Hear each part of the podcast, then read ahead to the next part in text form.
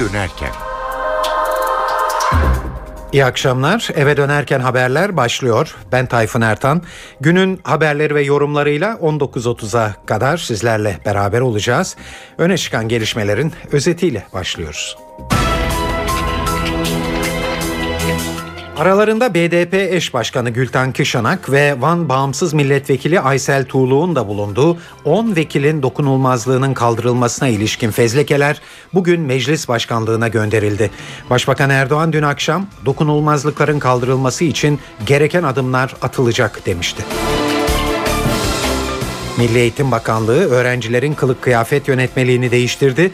Yeni düzenlemeye göre ilk ve orta öğretimde kılık kıyafet artık serbest.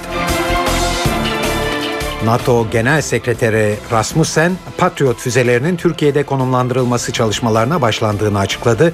Rasmussen komuta NATO'da olacak ama Türkiye'de NATO'nun bir parçası diye konuştu. Ergenekon davasında kritik süreç başladı. Savcı esas hakkındaki mütalasını açıklayabilmek için mahkemeden dosyayı talep etti. Ve Euro bölgesi ve Uluslararası Para Fonu IMF Yunanistan'ın çok acilen ihtiyaç duyduğu 31,5 milyar euroluk krediye onay verdi. Bunun yanı sıra Yunanistan'ın borcundan 40 milyar euro silindi.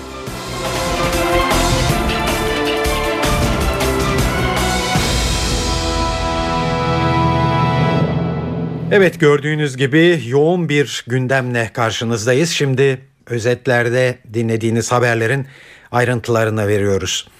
Başbakan Erdoğan'ın dün akşam İspanya'ya hareketinden önce bu programda canlı olarak yayınladığımız bir açıklaması bugün gündemin birinci konusunu oluşturdu. Erdoğan, BDP'li vekillerle ilgili fezlekeler sorusu yöneltildiğinde şöyle demişti. Parlamentoya bu tür teröre yönelik konularla ilgili fezlekelerin gelmesi halinde bu zevatla ilgili kararımızı dokunulmazlıklarını kaldırmak suretiyle vereceğiz. Ondan sonrası artık yargıya aittir. Evet böyle konuşmuştu Erdoğan. Dün akşam bu yayın sırasında alışılmışın dışında hareket edeceğiz demişti ve bu açıklamanın üzerinden 24 saat geçmeden anlaşılan ilk adım atıldı. Hakkari Şemdinli'de PKK'lılarla kucaklaşan, aralarında BDP eş başkanı Gülten Kışanak ve Van Bağımsız Milletvekili Aysel Tuğlu'nun da bulunduğu 10 vekilin dokunulmazlığının kaldırılmasına ilişkin fezlekeler bugün meclis başkanlığına gönderildi. Gündemin en üst sırasına yerleşen gelişmenin ayrıntılarını ve bu aşamadan sonra sürecin nasıl işleyeceğini NTV muhabiri Ercan Gürses'ten öğreniyoruz. Meclis Başkanlığı'na ulaşacak ve Meclis Başkanlığı Meclis Anayasa Adalet Karma Komisyonu'na sevk edecek bu fezlekeleri. Anayasa Adalet Komisyonu bu fezlekelerle ilgili dokunulmazlıkları bu 10 milletvekilini ya kaldırabilir ya da dönem sonuna erteleyebilir. Ama onlar ne karar verirse versin sonuçta net karar, nihai kararı Meclis Genel Kurulu verecek ve Meclis Genel Kurulu şayet bu milletvekillerinin dokunulmazlıklarını kaldırma yönünde karar verirse milletvekillerinin yargı önüne çıkması sağlanabilir. Böylesi bir durum söz konusu olabilir ama her halükarda bu milletvekilleri milletvekilleri konuyu Anayasa Mahkemesi'ne bireysel başvuru yoluyla bir itiraz konusu haline getirebilir. Bunu da hatırlatmakta yarar var. Tabii şunu söyleyelim. Milletvekilleri 17 Ağustos tarihinde BDP'liler, BDP'lilerle PKK'lılar 17 Ağustos'ta Şemdinli'de karşılaşmışlar ve kucaklaşma görüntüleri medyaya yansımıştı. Ardından Van Cumhuriyet Başsavcı Vekilliği bir soruşturma başlatmış ve 10 ayrı fezleke düzenlenmiş. Bu karşılaşmanın bilinçli bir karşılaşma olduğu ve terör örgütüne yardım suçunun işlendiği 15 yıla kadar hapis cezası istenmesinin gerektiği öne sürülmüştü. Bununla ilgili olarak süreç başlamıştı ve şimdi meclis aşamasına geldi. Bunu hatırlatalım. Peki fezlekelerin meclis başkanlığına gönderilmiş olması BDP tarafından nasıl karşılandı? Parti görüşünü eş başkan Gülten Kışanak grup toplantısında dile getirdi. Kışanak, bedel ödemekten korksaydık bu yola baş koymazdık dedi.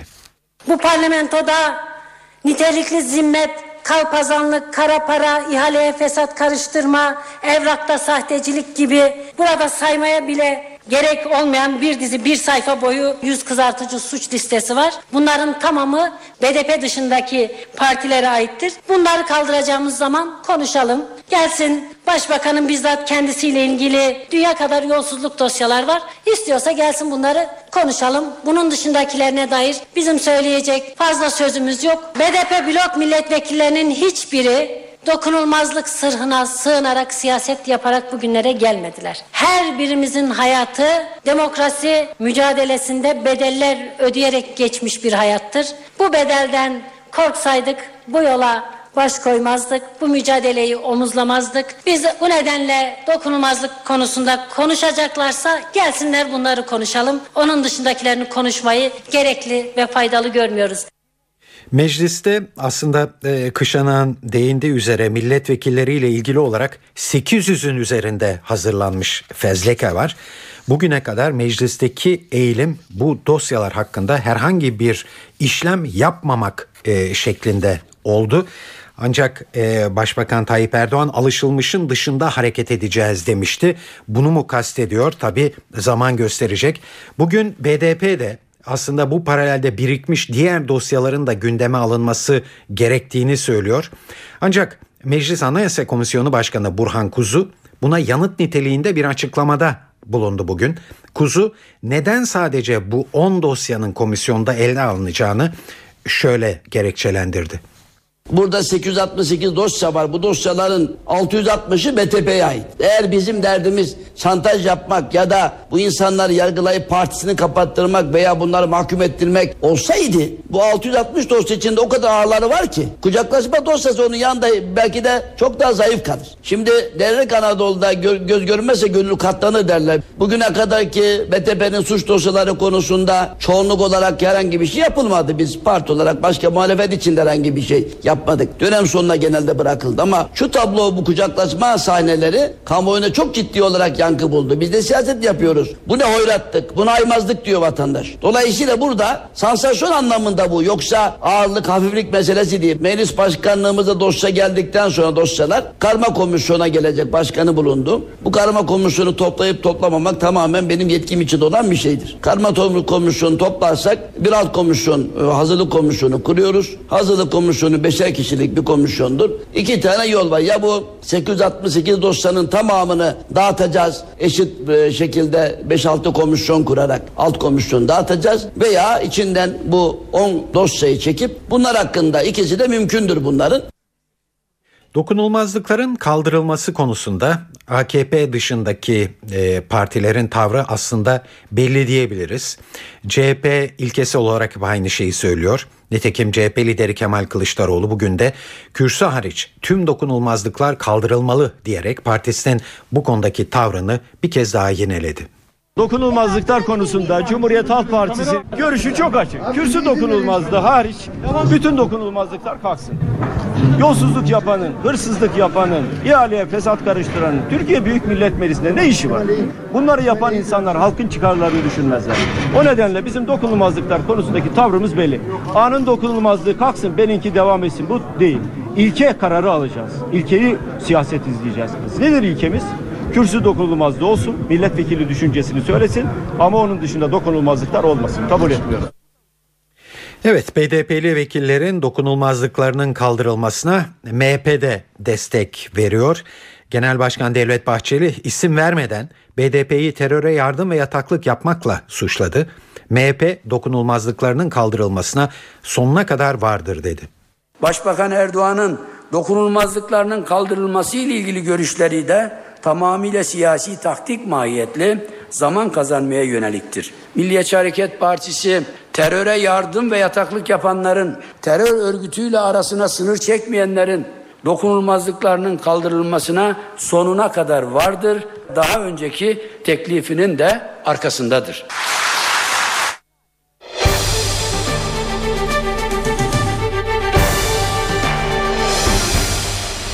Milli Eğitim Bakanlığı öğrencilerin kılık kıyafet yönetmeliğini değiştirdi.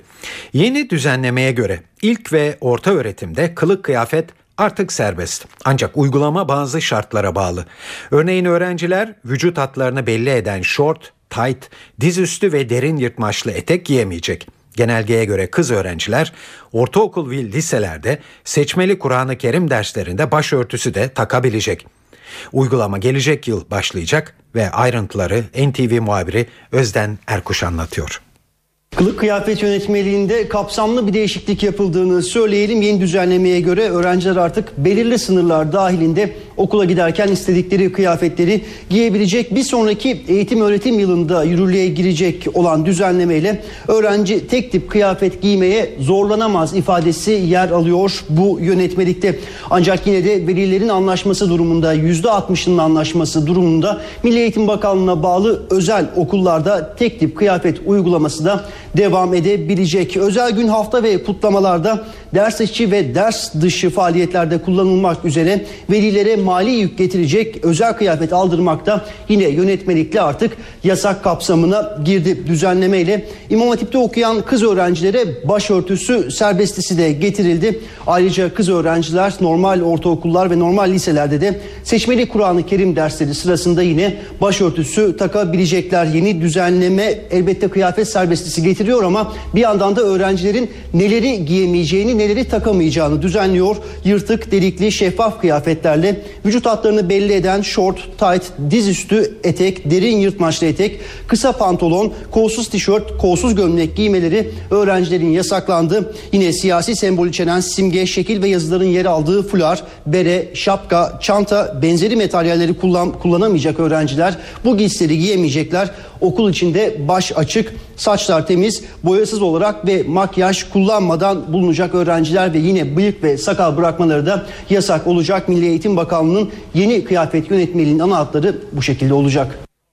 Okullarda neden kılık kıyafet düzenlemesine gidildiği bugün Başbakan Erdoğan'a soruldu. Erdoğan tek tip giyim tarzı hep eleştiri konusu olmuştu. Kıyafet düzenlemesi için halktan ciddi bir talep vardı dedi. Attığınız her adımın beğenenleri olur, beğenmeyenleri olur. Yüzde yüz herkes beğenecek diye bir şey yok. Eğer böyle bir adımı atmaya, yürütme kendini görevli hissediyorsa demek ki bir yerde bir sıkıntı var. Bir sıkıntı olduğu içindir ki bu adım atılıyor.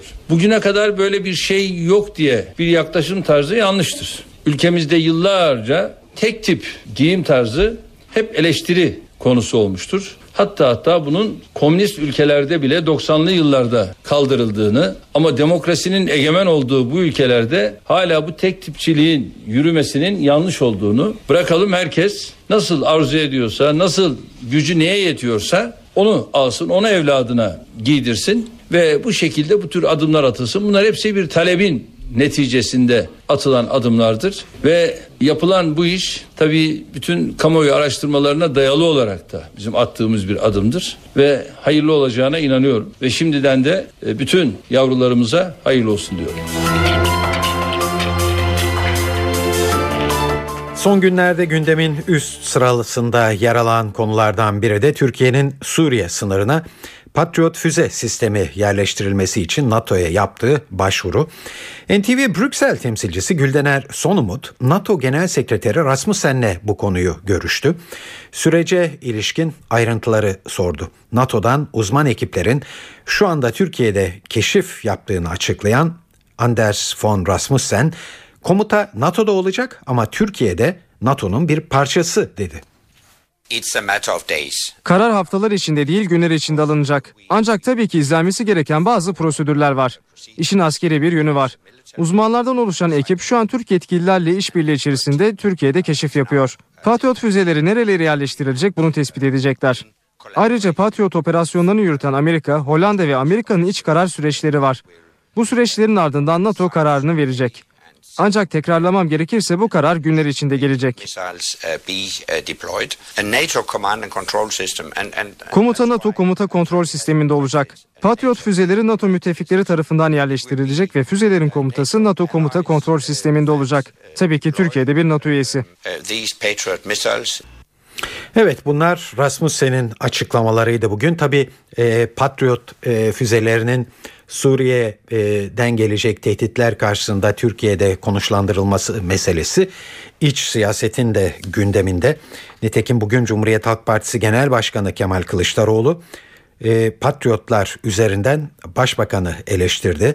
Suriye'den veya başka ülkeden Türkiye'ye balistik füze tehdidi oldu mu diye sordu ve başbakanın halka açıklama yapması gerektiğini söyledi Kılıçdaroğlu. Bize bu füzeler niye gelecek arkadaşlar? Niye gelecek?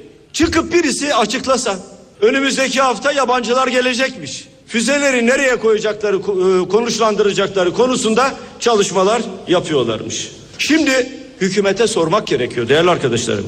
Suriye'den ya da başka bir ülkeden Türkiye'ye balistik füze tehdidi oldu mu? Böyle bir tehdidi biz duymadık. Varsa böyle bir tehdit o ülkeyi çıkın açıklayın.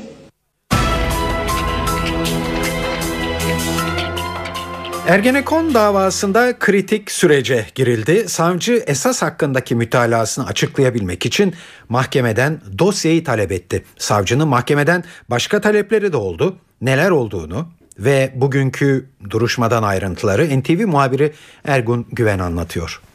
4 yıl 1 aydır süren bir dava Ergenekon davası. Dava diyoruz aslında ama bunu davalar olarak da nitelendirebiliriz. Çünkü Ergenekon davasına bugüne kadar 20 dosya daha dahil edilmişti. Danıştay saldırısı, Cumhuriyet gazetesine düzenlenen bombalı saldırı, internet anlıcı davası, irticayla mücadele eylem planı davası gibi birçok dava bu dosyaya dahil edilmişti. 4 yıl süren yargılamanın sonunda duruşma savcısı Mehmet Ali Pekgüzel'in duruşma salonunda kendisine söz verildiğinde de kullandığı kelimeler davada artık karar aşamasına yaklaşıldığının bir göstergesi niteliğindeydi. Savcı pek güzel davada gelinen aşama dikkate alınarak artık mütalaanın verilmesi için dava dosyasının Cumhuriyet Savcılığına gönderilmesini talep etti. Bu da karar aşamasına bir adım daha yaklaşıldığının göstergesiydi. Mehmet Ali Pekgüzel duruşma savcısının iki talebi daha olmuştu ki bu da bir başka taleple ilgiliydi.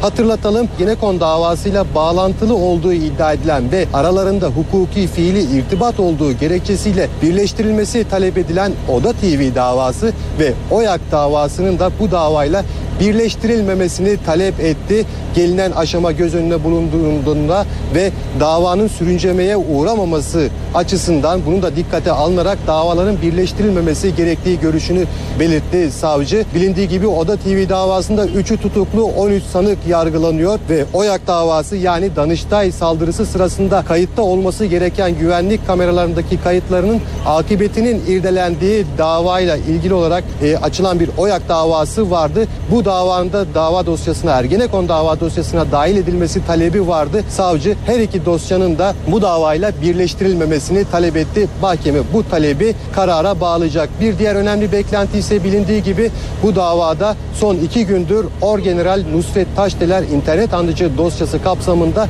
ifade veriyordu. Video konferans sistemiyle ifadesini verdi, tamamladı, soruları yanıtladı ve Cumhuriyet Savcısı bu konuda da görüşünü bildirdi. Taşdeler'in tutuklanmasını istedi.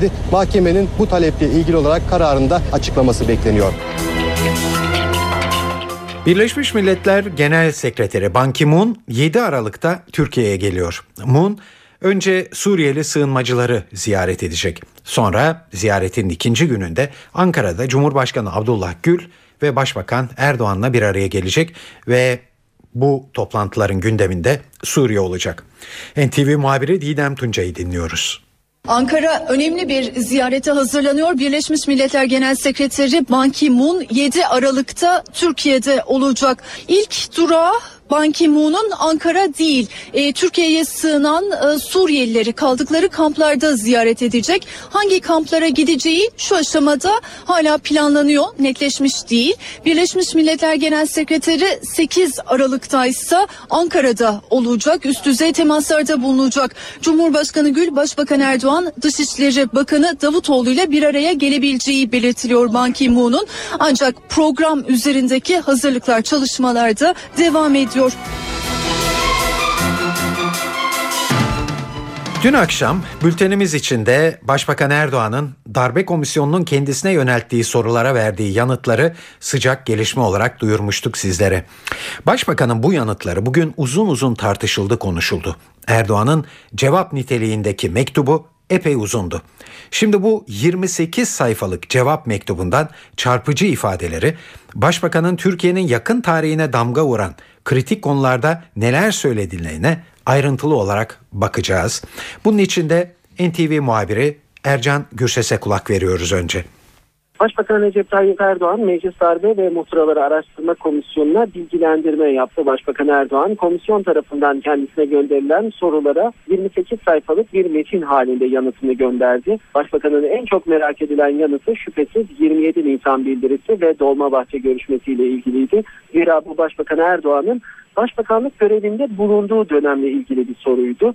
Tabi Başbakan 27 Nisan konusunda bildirinin haddini aşan bir bildiri olduğunu ifade etti. Bu bildiri dönemin Genelkurmay Başkanı Orgeneral Yaşar Büyükanıt tarafından kaleme alınmıştı. Ancak o dönemki siyasetin 28 Nisan sabahı net bir şekilde sağlam bir duruşu karşısında bunun bu oyunun boşa çıktığını ifade etti. Haddi aşan bir bildiri ifadesi son derecede önemliydi. Tabii merak edilen bir diğer konu da Dolmabahçe görüşmesi ki bu 27 Nisan bildirisinin 4 gün sonrasında Başbakan Erdoğan'la dönemin Genelkurmay Başkanı Orgeneral Yaşar Büyükanıt arasında gerçekleşmiş bir görüşmeydi. Başbakan Erdoğan bu görüşmenin olağan ve sıradan bir görüşme olduğunu dile getirdi ve bu görüşmeyle ilgili ortaya atılan danışıklı dövüş iddialarına da sert çıktı. Başbakan 28 Şubat süreciyle ilgili yönelik sorulara ise o dönem belediye başkanı olduğunu 28 Şubat sürecinin kendilerinin de mensup olduğu hareketi engellemek ve yok etmek amaçlı yapıldığını ancak o dönemde bu hareket karşısında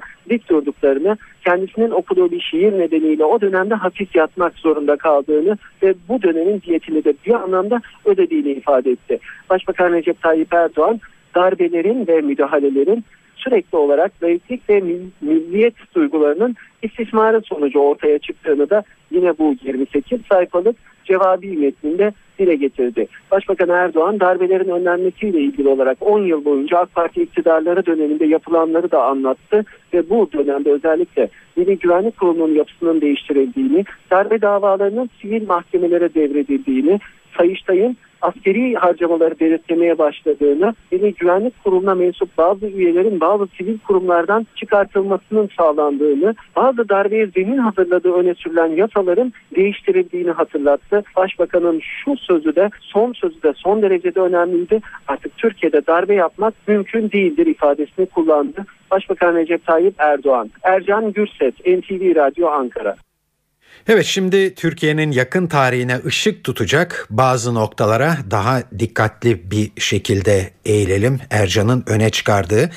Başbakan Erdoğan yazılı ifadesinde darbeler döneminin 28 Şubat'la birlikte artık kapanmış olduğunu belirtiyor. Ankara'da siyaseti yakından bilen Milliyet gazetesi Ankara temsilcisi Fikret Bila'ya bu değerlendirmeye katılıp katılmadığını sorduk. Evet bence e, bu doğru bir yaklaşım. Ben onun kırılma noktası olarak Türkiye'nin Avrupa Birliği'ne tam üye olmak üzere müzakereci pozisyonu kazanmasından sonra çok daha rahat söylenebileceğini düşünüyorum. Artık Avrupa Birliği'ne üye olmak üzere müzakere sürecine girmiş bir e, ülkede darbeler dönemi kapanmıştır diyebiliriz. Nitekim ge- geçtiğimiz süreçte de Avrupa Birliği değerlerine uygun olarak yapılan reformlar bu olasılığı giderek zayıflatmıştır diye düşünüyorum. Ayrıca Türk Silahlı Kuvvetleri'ndeki değişimi de göz ardı etmemek lazım gelir. Artık Türk Silahlı Kuvvetleri'nin komuta heyetleri de e, demokrasiliği e, is, ona inanan e, yeni kuşak komutanlardan artık oluşmaya başladı. Türk Silahlı Kuvvetleri de dünyayı okuyor, dünyayı izliyor, gelişmeleri takip ediyor, analizler yapıyor. Bugün gelinen noktada ben Türk Silahlı Kuvvetleri'nde böyle bir girişimde bulunacağına veya böyle bir girişim niyeti taşıyacağına e, artık inanmıyorum. Bu dönemin geride kaldığını rahatlıkla söyleyebiliriz.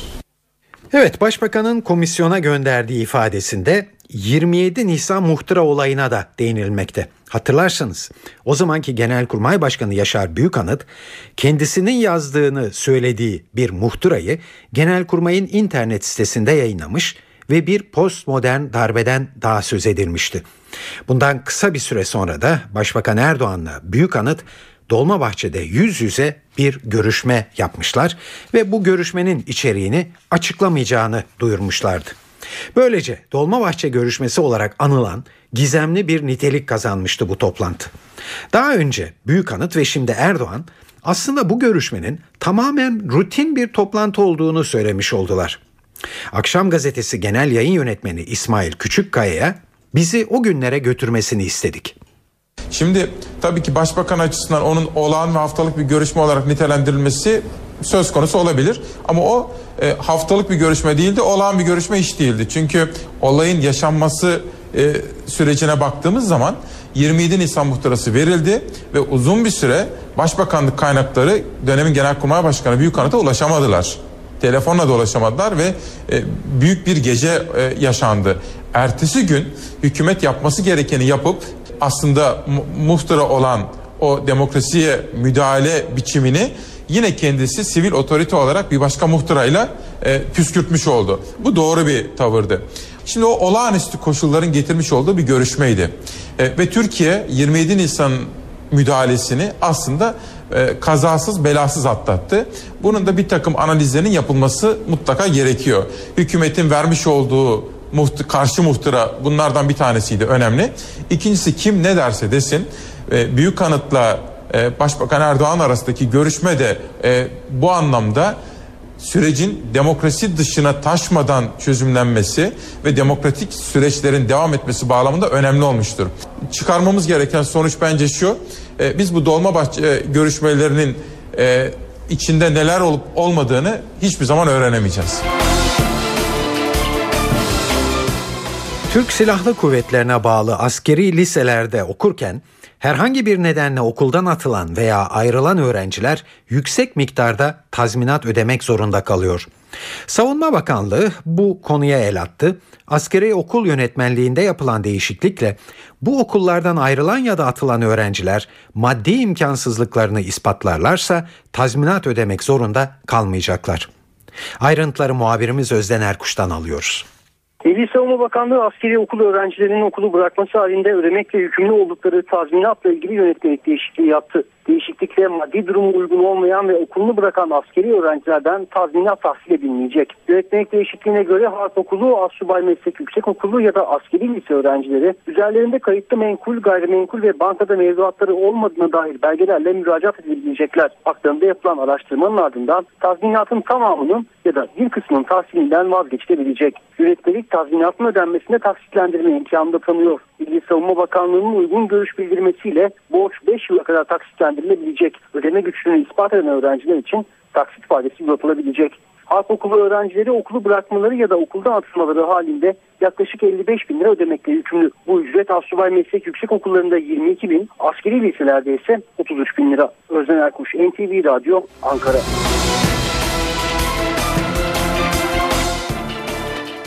Saat 18.32 NTV Radyo'da eve dönerken haberleri dinliyorsunuz. Şimdi İstanbul'daki yol durumuna bir göz atalım isterseniz. Büyükşehir Belediyesi Trafik Kontrol Merkezi'nden Murat Kazanasması dinliyoruz.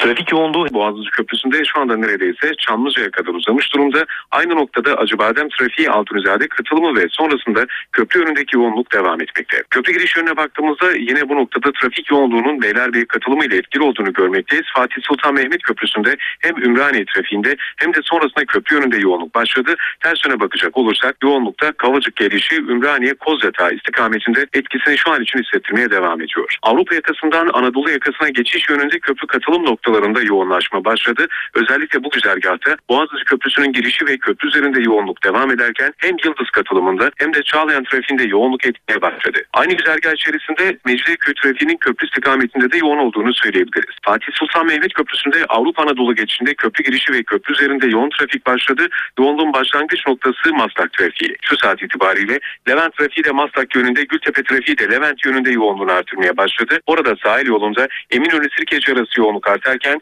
ikinci köprünün çıkışı havalimanı istikametinde de Metris Mahmut Bey girişinde yoğun trafik etkili olmaya devam ediyor. E, hava durumuna da bakalım. E, her akşam olduğu gibi yine NTV Meteoroloji Editörü Gökhan Abur anlatıyor. Lodos batıdan başlayarak sıcaklıkları yükseltiyor ama önümüzdeki hafta kuvvetli karayerle sıcaklıkların Trakya'dan başlayarak hızla azalmasını bekliyoruz. Yarın yurt genelinde yağış yok. İç kesimlerde daha yoğun olmak üzere sis ve pus yine etkili olacak. Perşembe günü Lodos'un kuvvetlenmesiyle sıcaklıklar daha da artarken kıyı Ege ve Trakya yağışlı havanın etkisine girecek. Yağışların cuma günü giderek kuvvetlenmesini bekliyoruz. Batı ve kuzey kesimlerdeki sağanaklar hafta sonu da etkisini sürdürecek. İstanbul yarın dağılık. Lodos biraz arttıracak sıcaklık 17 dereceye kadar çıkacak. Ankara'da sabah yine pus var. Öğle saatlerinde hava açık sıcaklık gündüz 12, gece ise 4 derece olacak. İzmir'de sıcaklık 20 dereceye yaklaşıyor. Ama öğleden sonra bulutlanma artacak. Perşembe günü hafif başlayacak yağışın cuma günü giderek etkisini artırmasını ve kuvvetlenmesini bekliyoruz.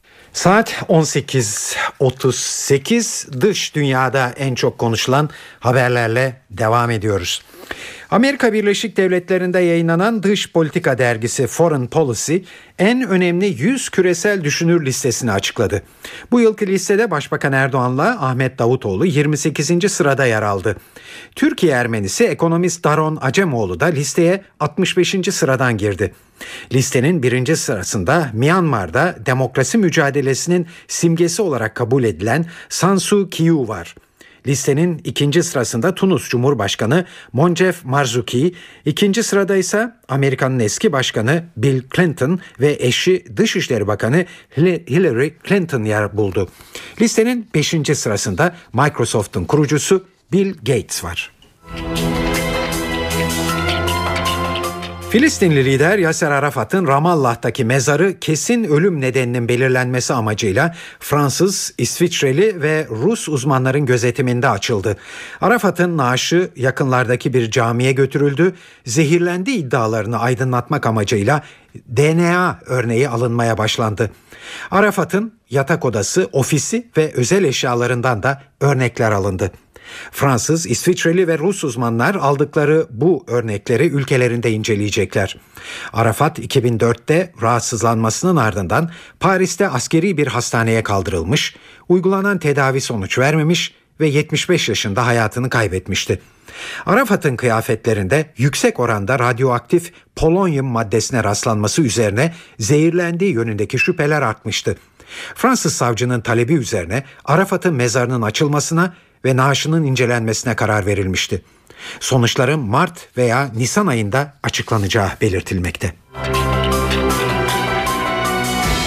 Euro bölgesi ve uluslararası para fonu IMF Yunanistan'ı iflastan kurtarmış görünüyor.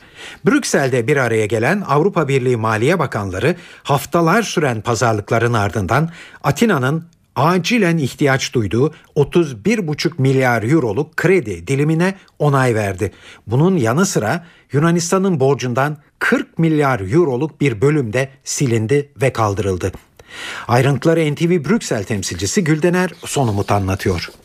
Avrupa Birliği'ne üye ülkelerin ekonomi ve mali bakanları Yunanistan'a verilecek mali yardım konusunda mutabakatı nihayet sağladılar. Eurogroup temsilcileri Yunanistan'a 3 paketten oluşan mali yardım konusunda uzun süren mutabakatını ve görüşmelerin ardından anlaşmaya vardılar. Bu hususta özellikle Almanya, Finlandiya, Hollanda gibi ülkelerin çekinceleri giderilmiş oldu. Yunanistan'a yapılan mali yardım karşılığında Atina'nın 2020 yılında borç milli gelir oranının %125'e indirilmesi konusunda uzlaşı sağlandı. Bununla birlikte özellikle Yunanistan'a verecek olan mali yardımlara uygulanacak faiz konusu üye ülkeler arasında görüş ayrılığına sebep olmuştu. Fransa özellikle Yunanistan'a uygulanabilecek olan ikili kredilere 30 bas puan uygulanması konusunda ısrarcıydı. Ancak orta yol bulundu. Almanya'nın 150 bas puan ile Fransa'nın 30 bas puan arasındaki ortalama olan 90 bas puan konusunda da mutabakat sağlandı. Bu sayede Yunanistan yıl sonuna kadar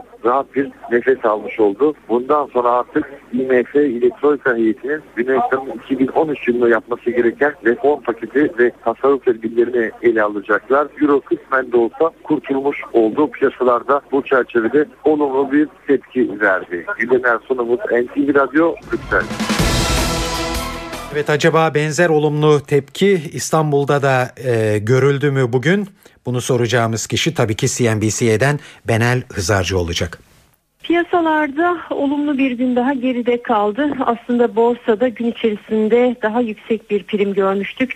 72.600 puana kadar ulaşan bir endeks vardı. Çünkü sabah Yunanistan haberleriyle ilgili olumlu e, görünüm tüm dünya borsalarını ve Euro'ya e, alım getirmişti ve olumlu etkilemişti. E, Yunanistan'la ilgili olarak Euro grup yani Euro bölgesi Maliye Bakanları ve IMF bir anlaşmaya vardı. Yunanistan'ın borcunu uzun vadede yapılandıracak bir plan üzerinde anlaşma sağlandı. Bu haberle birlikte Euro dolar paritesi güne 1.30 seviyesini test ederek başladı. Borsalarda da pozitif bir hava yakalandı. Ee, daha sonra günün sonuna doğru özellikle banka hisselerinde satışların biraz daha belirginleştiğini gördük. Ee, endeks 71.999 puandan kapandı. 72.000 sınırında diyebiliriz. %0,18'lik bir değer artışıyla günü tamamladı. Sınırlı bir artış ve 72.000 puanın hemen altında kapanan bir endeks vardı. Faizde gerileme devam ediyor. Burada daha çok faiz indirim beklentilerinin e, piyasada fiyatlandığını söylüyoruz birkaç günden bu yana. Bugün de gösterge bileşik %6 seviyesine kadar indi. Daha sonra günü %6,05'ten kapattı. Dolar Türk Lirası da Euro'nun dışarıda güçlü olmasının etkisiyle içeride 1.79'a kadar geriledi. Günün sonunda 1.79.20 oldu. Fransız sağı krizde. Eski Cumhurbaşkanı Nicolas Sarkozy'nin ardından muhalefetteki Halk Hareketi Birliği bölünmenin eşiğine geldi. Partide liderlik tartışması yaşanıyor. Geçen hafta yapılan liderlik oylamasında usulsüzlük olduğunu iddia eden François Fillon ve taraftarları şu anda partinin lideri olan Jean Coupe'nin çekilmesini istiyor. Filon 98 oyla farkla kaybetti genel başkanlık seçimini ama Fransa'nın deniz aşırı bölgelerinde kullanılmış bin oyun sayılmamasının hukuk dışı olduğunu söylüyor. Filon bu oylar sayılsa seçimi ben kazanırdım diyor. İki aday arasında uzlaşma sağlamak için gönüllü olan eski Dışişleri Bakanı Alain Juppé bir sonuç alamayacağını düşünerek görüşmelerden çekildi. Uzlaşmaya varılamaması nedeniyle partide abilik yapması için Nicolas Sarkozy'nin adı geçiyor şimdi. Sarkozy'nin önümüzdeki günlerde krizin aşılması için devreye gireceği belirtilmekte.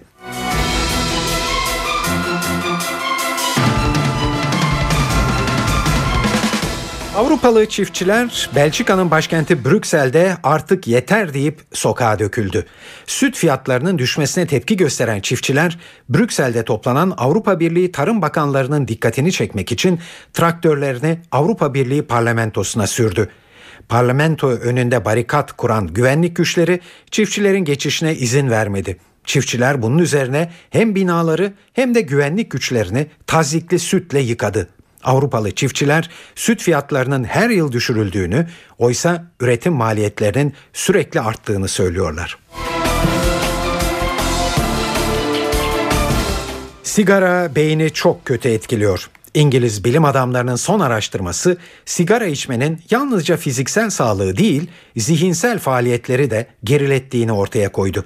50 yaş üzerindeki yaklaşık 9 bin kişi üzerinde yapılan araştırmaya göre sigara hafıza, öğrenme becerileri ve muhakeme gücünü zayıflatıyor.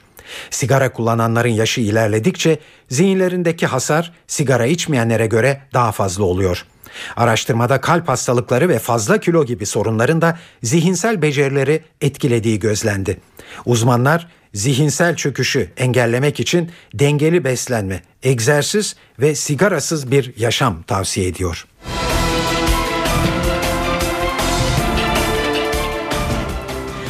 Avrupa'daki ekonomik kriz Eurovision şarkı yarışmasına da yansıdı. Yarışmanın maliyeti ekonomik krizle mücadele eden bazı Avrupa Birliği ülkeleri için artık altından kalkılamayacak bir külfet haline geldi.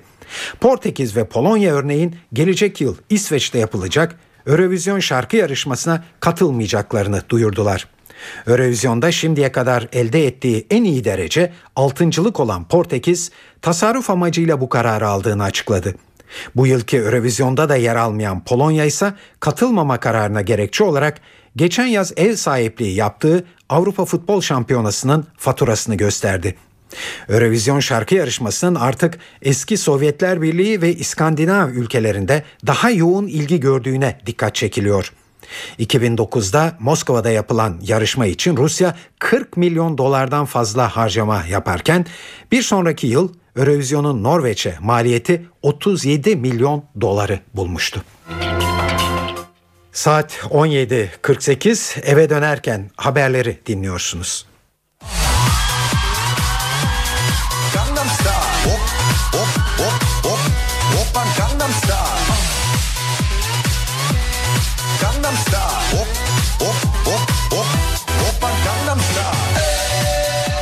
Son aylarda tüm dünyanın dinlediği Gangnam Style şarkısı yeni bir rekor kırdı. Gangnam Style YouTube'da tüm zamanların en çok izlenen videosu oldu. YouTube'da klibi Temmuz ayından bu yana izleyenlerin sayısı 800 milyonu aştı. Daha önce Justin Bieber kendisini üne kavuşturan Baby şarkısıyla bu ünvanın sahibiydi. Gangnam Style'ın single'ı tüm dünyada 4 milyon satarken şarkının videosu da bu yılki MTV Avrupa Müzik Ödülleri'nde en iyi video ödülünü aldı. 28 ülkede müzik listelerinde bir numara olan single şimdiye kadarki en çok sevilen şarkı olarak Guinness Rekor kitabına da girdi.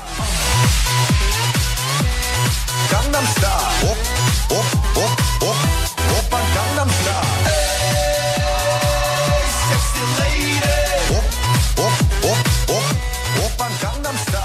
Evet bir spor haberiyle daha doğrusu futbolda şiker haberiyle devam ediyoruz. Hatırlayacaksınız şike davası sanıklarından futbolcu Emanuel Emenike'nin 3 yıl hapsi isteniyor.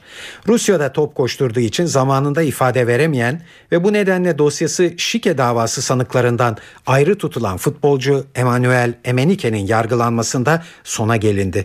Savcı Ufuk Özmertcan esas hakkındaki görüşünü açıkladı ve savcı Emenike'nin Karabükspor'dan Fenerbahçe'ye transfer vaadi karşılığında şike anlaşması yaptığını savundu ve yıldız futbolcunun 3 yıl hapsi istendi.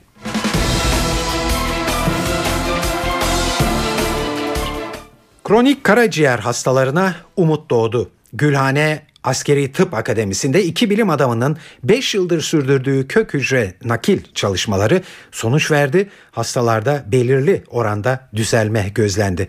Hepatit C virüsünün kandan kaybolduğu da tespit edildi. Bu çalışma hafta sonu düzenlenen Gastroenteroloji Kongresi'nin en önemli başlıklarından biri oldu. Çalışmaya dair verileri ve bilgileri Profesör Nurdan Tözün açıkladı. Kök hücre tedavi yöntemi 23 hasta üzerinde uygulanmış. Bu hastalara gelişlerinde durumlarına göre yani el verdiği ölçüde karaciğer biyopsi yapılarak hastalıkların evresi ortaya konmuş. Hastaların e, genel durumlarında ve biyokimya parametrelerinde yani laboratuvar parametrelerinde gerçekten çok umut verici iyileşmeler oldu. Ama tabii ki bu serinin çok genişletilmesi ve daha farklı hasta gruplarında yapılması lazım. Dünyayı çok yakından takip ettiğimizi, e, o uygulamaları cesaretle bizim de uyguladığımızı gösteriyor. İzmir'in Selçuk ilçesine bağlı Şirince köyü hareketli günler yaşıyor. Nedeni Maya takvimine göre 21 Aralık'ta olacağına inanılan kıyametin köye uğramayacağı inancı. Kıyamet senaryoları Şirince köyünü şimdiden cazibe merkezi haline getirdi. Kehanete inananlar rezervasyonlarını yaptırdılar ve otellerde doluluk oranı yüzde yüze ulaştı Şirince'de. Turizmden gelir elde edilen Şirinceli köylüler yaşanan hareketlilikten bir hayli mutlular. Keşke 3-5 tane kıyamet olsa içinde hep Şirince olsa. Umarım kazasız belasız, afetsiz, kavgasız gürültüsüz bir 21 Aralık akşamı olur. İşlerimize tabii etkiler kalabalık olunca alışveriş olur. Burada bazı e, balolar tertipleniyor. Kıyamet eğlenceleri falan olacakmış. Evet Şirinceliler mutlular ve inanışa göre efsanevi Marduk gezegeni 21 Aralık'ta dünyaya çarpacak ve kıyametten yeryüzünde sadece İzmir'in Selçuk ilçesine bağlı Şirince köyü ile Fransa'nın güneyindeki Bugaraş köyü etkilenmeyecek. E işte efsaneler böyle bir şey.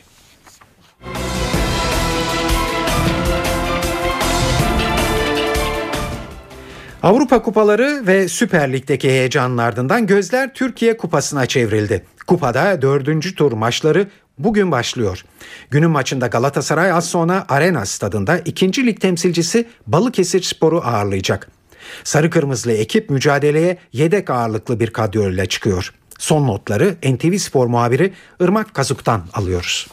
Galatasaray maç kadrosu belli oldu. Aslında biz haberlerde teknik heyetin rotasyona gideceğini, çok fazla forma şansı bulamayan oyuncuların e, sahada yer alacağını söylemiştik ki buna benzer bir 11'in sahada olduğunu söyleyebiliriz. Bugün Galatasaray'ın kalesini Ufuk koruyacak. Geri dörtlüye baktığımızda Sabri, Gökhan, Hakan, Ata, Çağlar Birinci'yi görüyoruz. Orta alanda sağda Aydın, solda Emre, ortada Ceyhun ve Engin ikilisi ileride ise Elman Dere bugün Sercan eşlik edecek Balıkesir Bandırma karşısında. Galatasaray'ın önemli isimlerinin kadro kadroda dahi yer alamadığını görüyoruz. Chris Melo, Riera, Dani, Burak, Umut Muslera, Ebu'ye kadroda, kadroda bulunmuyor. Yedek futbolculara baktığımızda ise Semih, Hamit Altıtop, Selçuk Furkan Yekta ve Amrabat'ın 18 kişilik kadro olduğunu söylemek mümkün. Eve dönerken haberler devam ediyor. Accent when I talk. I'm an Englishman in New York. İstanbul dün akşam dünyaca ünlü bir yıldızı ağırladı. İngiliz müzisyen Sting, Atatürk Atletizm Arena'da 15 bin müzikseverle buluştu. Sting hayranlarına unutulmaz bir gece yaşattı. 3 saat boyunca en sevilen şarkılarını seslendirdi.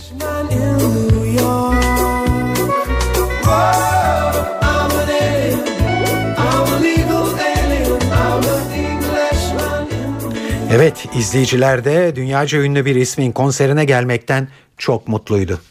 Sting'den ne olursa olsun kötü bir şey çıkmaz. Çok böyle beklediğim şeyler var. Ve çok severim, çok beğenirim. Çok iyi bir müzisyen olduğunu düşünüyorum. Bütün istediğimiz şarkıları çaldı zaten ve aynen teypten dinlediğimiz gibi çalması da ayrı bir keyifti bizim için. Aralarında BDP eş başkanı Gülten Kişanak ve Van Bağımsız Milletvekili Aysel Tuğlu'nun da bulunduğu 10 milletvekilinin dokunulmazlığının kaldırılmasına ilişkin fezlekeler bugün meclis başkanlığına gönderildi. Başbakan Erdoğan dün akşam dokunulmazlıkların kaldırılması için gereken adımlar atılacak demişti. Ergenekon davasında kritik sürece girildi. Savcı esas hakkındaki mütalasını açıklayabilmek için mahkemeden dosyayı talep etti. Ve Milli Eğitim Bakanlığı öğrencilerin, öğrencilerin kılık kıyafet yönetmeliğini değiştirdi. Yeni düzenlemeye göre ilk ve orta öğretimde kılık kıyafet artık serbest.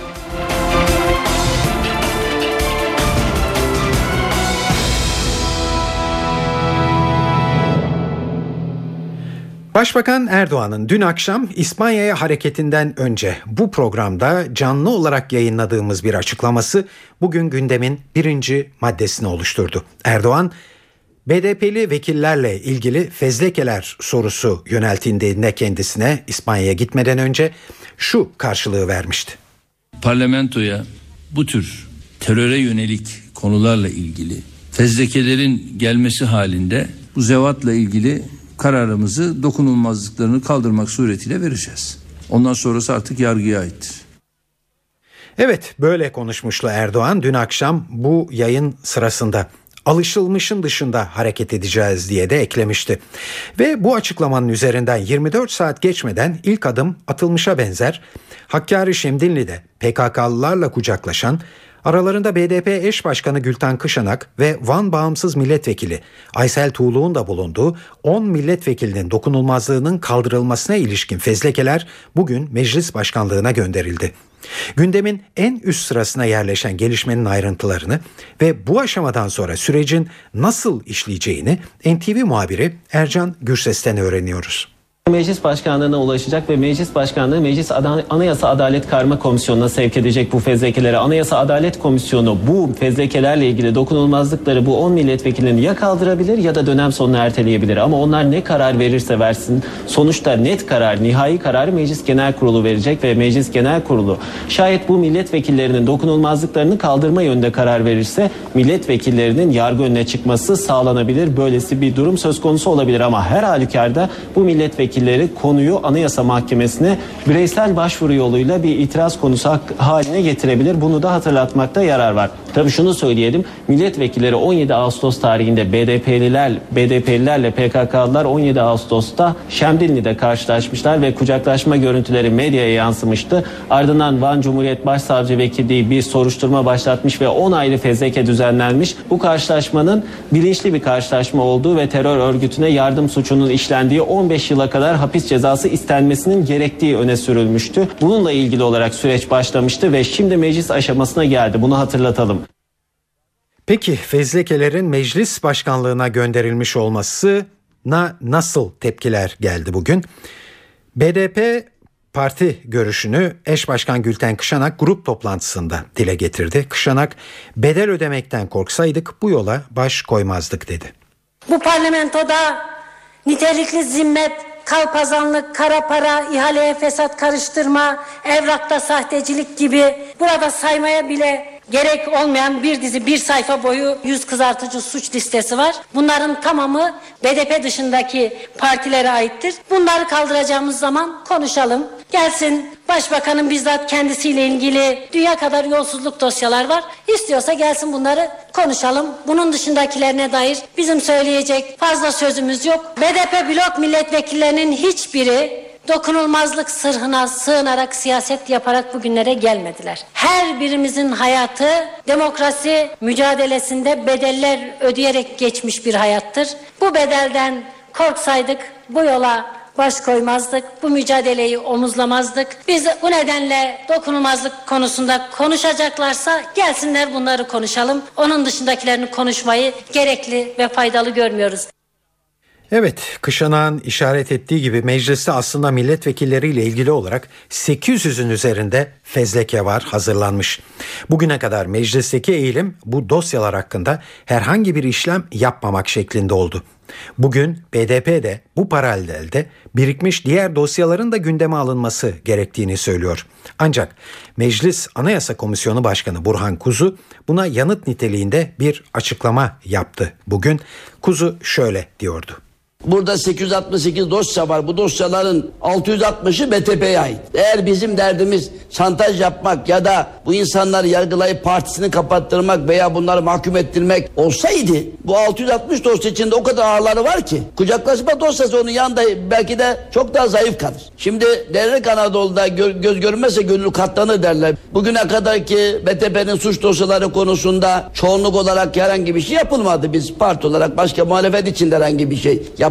Dönem sonuna genelde bırakıldı ama şu tablo bu kucaklaşma sahneleri kamuoyuna çok ciddi olarak yankı buldu. Biz de siyaset yapıyoruz. Bu ne hoyrattık, bu ne aymazlık diyor vatandaş. Dolayısıyla burada sansasyon anlamında bu. Yoksa ağırlık, hafiflik meselesi değil. Meclis başkanlığımıza dosya geldikten sonra dosyalar karma komisyona gelecek. Başkanı bulundu. Bu karma komisyonu toplayıp toplamamak tamamen benim yetkim içinde olan bir şeydir. Karma komisyonu toplarsak bir alt komisyon, e, hazırlık komisyonu kuruyoruz. Hazırlık komisyonu beşer kişilik bir komisyondur. İki tane yol var. Ya bu 868 dosyanın tamamını dağıtacağız. Eşit e, şekilde 5-6 komisyon kurarak alt komisyon dağıtacağız. Veya içinden bu 10 dosyayı çekip bunlar hakkında ikisi de mümkündür bunların. Dokunulmazlıkların kaldırılması konusunda diğer siyasi partilerin tavrı da belli diyebiliriz. CHP lideri Kemal Kılıçdaroğlu kürsü hariç tüm dokunulmazlıklar kaldırılmalı diyerek partisinin bu konudaki tavrını ilki olarak tekrarladı. Dokunulmazlıklar konusunda Cumhuriyet Halk Partisi görüşü çok açık. Kürsü dokunulmazlığı hariç bütün dokunulmazlıklar kalksın. Yolsuzluk yapanın, hırsızlık yapanın, ihaleye fesat karıştıranın Türkiye Büyük Millet Meclisi'nde ne işi var? Bunları yapan insanlar halkın çıkarlarını düşünmezler. O nedenle bizim dokunulmazlıklar konusundaki tavrımız belli. Anın dokunulmazlığı kalksın, benimki devam etsin. Bu değil. İlke kararı alacağız. İlkeyi siyaset izleyeceğiz. Nedir ilkemiz?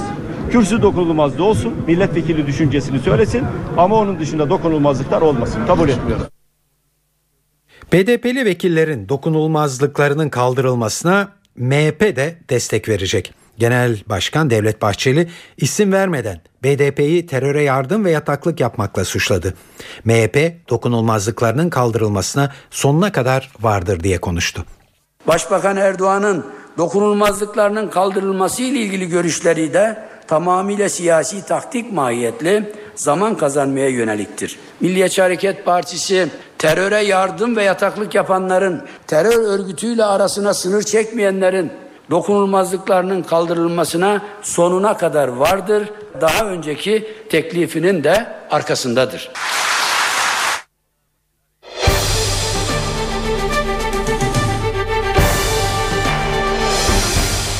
Ergenekon davasında kritik sürece girildi. Savcı esas hakkındaki mütalasını açıklayabilmek için mahkemeden dosyayı talep etti. Savcının mahkemeden başka talepleri de oldu. Bunun ayrıntılarını NTV muhabiri Ergun Güven anlatıyor.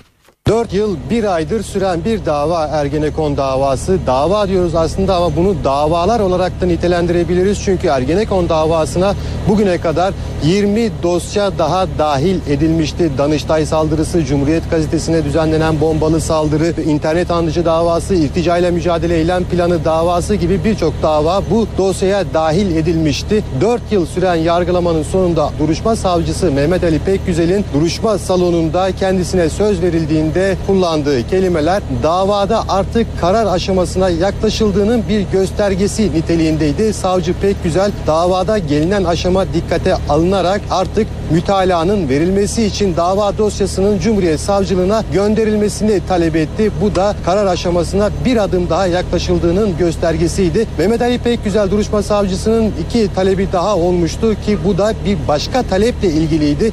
Hatırlatalım Genekon davasıyla bağlantılı olduğu iddia edilen ve aralarında hukuki fiili irtibat olduğu gerekçesiyle birleştirilmesi talep edilen Oda TV davası ve OYAK davasının da bu davayla birleştirilmemesini talep etti. Gelinen aşama göz önüne bulunduğunda ve davanın sürüncemeye uğramaması açısından bunu da dikkate alınarak davaların birleştirilmemesi gerektiği görüşünü belirtti savcı. Bilindiği gibi Oda TV davasında 3'ü tutuklu 13 sanık yargılanıyor ve OYAK davası yani Danıştay saldırısı sırasında kayıtta olması gereken güvenlik kameralarındaki kayıtlarının akıbetinin irdelendiği davayla ilgili olarak e, açılan bir OYAK davası vardı. Bu davanda dava dosyasına Ergenekon dava dosyasına dahil edilmesi talebi vardı. Savcı her iki dosyanın da bu davayla birleştirilmemesini talep etti. Mahkeme bu talebi karara bağlayacak. Bir diğer önemli beklenti ise bilindiği gibi bu davada son iki gündür Orgeneral Nusret Taşdeler internet andıcı dosyası kapsamında ifade veriyordu. Video kon- konferans sistemiyle ifadesini verdi, tamamladı, soruları yanıtladı ve Cumhuriyet Savcısı bu konuda da görüşünü bildirdi. Taşdeler'in tutuklanmasını istedi. Mahkemenin bu taleple ilgili olarak kararında açıklaması bekleniyor. Milli Eğitim Bakanlığı öğrencilerin kılık kıyafet yönetmeliğini değiştirdi ve yeni düzenlemeye göre ilk ve orta öğretimde kılık kıyafet artık serbest ve uygulama bazı şartlara bağlı.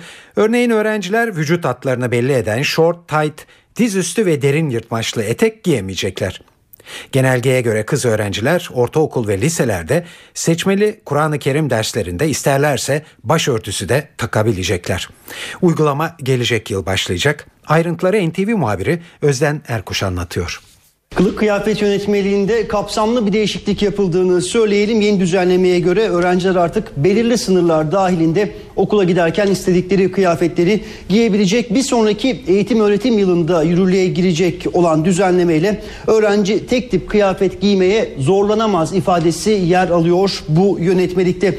Ancak yine de velilerin anlaşması durumunda %60'ının anlaşması durumunda Milli Eğitim Bakanlığı'na bağlı özel okullarda tek tip kıyafet uygulaması da devam edebilecek. Özel gün hafta ve kutlamalarda ders içi ve ders dışı faaliyetlerde kullanılmak üzere velilere mali yük getirecek özel kıyafet aldırmakta yine yönetmelikle artık yasak kapsamına girdi düzenlemeyle. İmam Hatip'te okuyan kız öğrencilere başörtüsü serbestisi de getirildi. Ayrıca kız öğrenciler normal ortaokullar ve normal liselerde de seçmeli Kur'an-ı Kerim dersleri sırasında yine başörtüsü takabilecekler. Yeni düzenleme elbette kıyafet serbestisi getiriyor ama bir yandan da öğrencilerin neleri giyemeyeceğini neleri takamayacağını düzenliyor. Yırtık, delikli, şeffaf kıyafetlerle vücut hatlarını belli eden short, tight, dizüstü etek, derin yırtmaçlı etek, kısa pantolon, kolsuz tişört, kolsuz gömlek giymeleri öğrencilerin yasaklandı. Yine siyasi sembol içeren simge, şekil ve yazıların yer aldığı fular, bere, şapka, çanta, benzeri materyalleri kullan, kullanamayacak öğrenciler bu giysileri giyemeyecekler. Okul içinde baş açık, saçlar temiz, boyasız olarak ve makyaj kullanmadan bulunacak öğrenciler ve yine bıyık ve sakal bırakmaları da yasak olacak. Milli Eğitim Bakanlığı'nın yeni kıyafet yönetmeliğinin ana hatları bu şekilde olacak. Euro bölgesi ve Uluslararası Para Fonu IMF Yunanistan'ı iflastan kurtarmış görünüyor. Brüksel'de bir araya gelen Avrupa Birliği Maliye Bakanları haftalar süren pazarlıkların ardından Atina'nın acilen ihtiyaç duyduğu 31,5 milyar euroluk kredi dilimine onay verdi. Bunun yanı sıra Yunanistan'ın borcundan 40 milyar euroluk bir bölüm de silindi. Ayrıntıları NTV Brüksel temsilcisi Güldener Sonumut anlatıyor.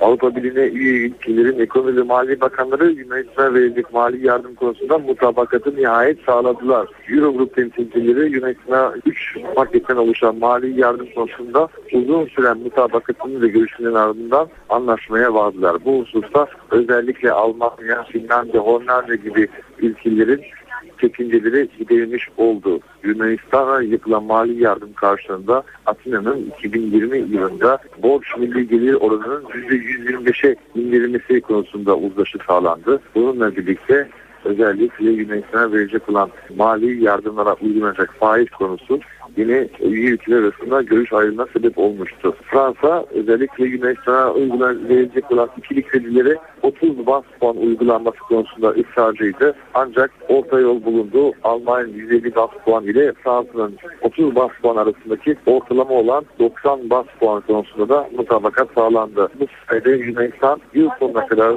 rahat bir nefes almış oldu. Bundan sonra artık IMF ile Troika heyetinin Yunanistan'ın 2013 yılında yapması gereken reform paketi ve tasarruf tedbirlerini ele alacaklar. Euro kısmen de olsa kurtulmuş oldu. Piyasalarda bu çerçevede olumlu bir tepki verdi. Gündemler sonumuz NTV Radyo Türk'ten. Amerika Birleşik Devletleri'nde yayınlanan Dış Politika dergisi Foreign Policy en önemli 100 küresel düşünür listesini açıkladı ve bu yılki listede Başbakan Erdoğan'la Ahmet Davutoğlu 28. sırada yer aldı. Türkiye Ermenisi ekonomist Daron Acemoğlu da listeye 65. sıradan girdi. Listenin birinci sırasında Myanmar'da demokrasi mücadelesinin simgesi olarak kabul edilen San Suu Kyi var. Listenin ikinci sırasında Tunus Cumhurbaşkanı Moncef Marzuki geliyor. Üçüncü sırada da Amerikan eski başkanı Bill Clinton ve eşi Dışişleri Bakanı Hillary Clinton yer almakta. Listenin beşinci sırasında Microsoft'un kurucusu Bill Gates var. Gelelim kültür ve sanat dünyasından haberlere. Size çeşitli etkinliklerden bir derleme sunuyoruz.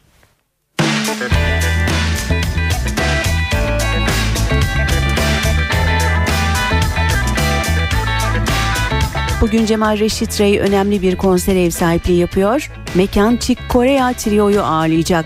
Caz tarihine adını altın harflerle yazdıran Chick Corea, caz kariyerinde hemen hemen her şeyi yapmış bir piyanist.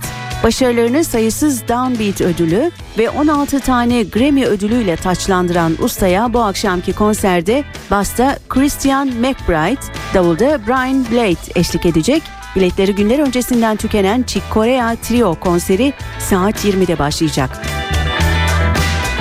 İş sanatçısı bugün İspanya'nın en özel seslerinden Luz Casal'ı ağırlıyor. 1980 yılında yayınladığı ilk single çalışması Elas Kendor'la dikkatleri çeken ve kariyerine çok sayıda ödül sığdıran Casal, Pedro Almodovar'ın unutulmaz filmi Yüksek Topuklar için seslendirdiği Piensa en Mi adlı şarkısıyla da büyük beğeni toplamıştı. Konseri saat 20'de.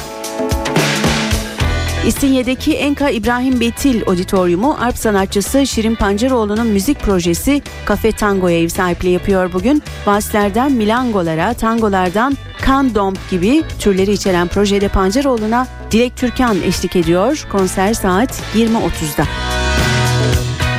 Caz konserine gitmek isteyenler için iki önerimiz var. Bunlardan biri basçı Hakan Behlil ve vokalist Dolunay Obruk'un saat 21.30'da Nardis Jazz Club'da vereceği konser. Diğeri ise Çağal Kaya, Serhan Erkol, Tamer Temel, Alper Yılmaz ve Cem Aksel'den oluşan çağdaş müzikler çalan bir orkestra projesi Bir Şeyler Eksik adlı konser. Bu konserde saat 21'de Beyoğlu Alt Jazz Club'da.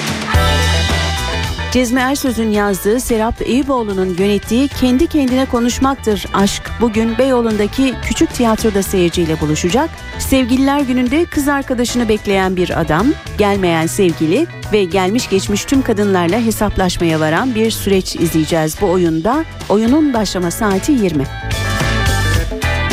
Ankara'ya geçelim. Resim Heykel Müzesi operet sahnesinde bugün keman trombon resitali var. Piyanoda Selin Şekeramber ve Hande Uçar, kemanda Aslı Özsoy Körner ve trombonda Peter Körner'in performans sergileyeceği konser saat 20'de. Mozart'ın en eğlenceli operası Figaro'nun düğünü de Antalya Devlet Opera ve Balesi tarafından sahneye taşınıyor. Kadın erkek ilişkilerine modern bir yorum getiren eserde orkestrayı İtalyan şef Gaetano Soliman yönetiyor. Gecede Figaro'yu Umut Tarık Akça canlandıracak. Figaro'nun düğünü operası saat 20'den itibaren Haşim İşcan Kültür Merkezi'nde. Çağdaş müziğin ülkemize yaygınlaşması yönünde çalışan Hezarfen Ensemble da bugün İzmir'de Ahmet Adnan Saygun Sanat Merkezi'nde olacak. Konserleri saat 20'de. Blues Festivali ise bugün Bursa'da tam 22 yıldır Anadolu'nun dört bir yanına blues müziğini götüren festival bugün Bursa Suare'de müzikseverlerle buluşacak. Etkinliğin başlama saati 18.30. Evet eve dönerkenin sonuna geliyoruz. E, futbola ilgili olanlar ve merak edenler şu anda trafiktelerse maçı seyredemiyorlarsa Kupada dördüncü tur maçında Galatasaray Balıkesir'le oynamakta şu anda. Maçın 24. dakikasındayız ve maç 0-0 berabere devam ediyor. Yayınımızı kapatmadan önce günün öne çıkan gelişmesini hızlıca özetleyelim. Aralarında BDP eş başkanı Gülten Kışanak ve Van Bağımsız Milletvekili Aysel Tuğlu'nun da bulunduğu 10 vekilin dokunulmazlığının kaldırılmasına ilişkin fezlekeler bugün meclis başkanlığına gönderildi. Başbakan Erdoğan dün akşam dokunulmazlıkların kaldırılması için gereken adımlar atılacak demişti. Evet eve dönerken haberler bu akşam burada sona eriyor. Bu yayının editörlüğünü Sevan Kazancı, stüdyo teknisyenliğini İsmet Tokdemir yaptı.